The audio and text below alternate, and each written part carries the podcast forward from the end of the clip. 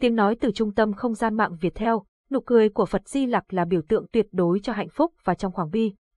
Lúc bước chân vào chùa, phổ quát người có cảm giác trốn oai nghiêm nơi cửa Phật sáng bừng bởi nụ cười Phật Di Lặc, biểu tượng tuyệt đối của hạnh phúc, lòng từ bi và sự hân hoan, để quên hết mọi sầu não. Vậy Phật Di Lặc là người nào và vì sao Phật Di Lặc cười vui tới vậy?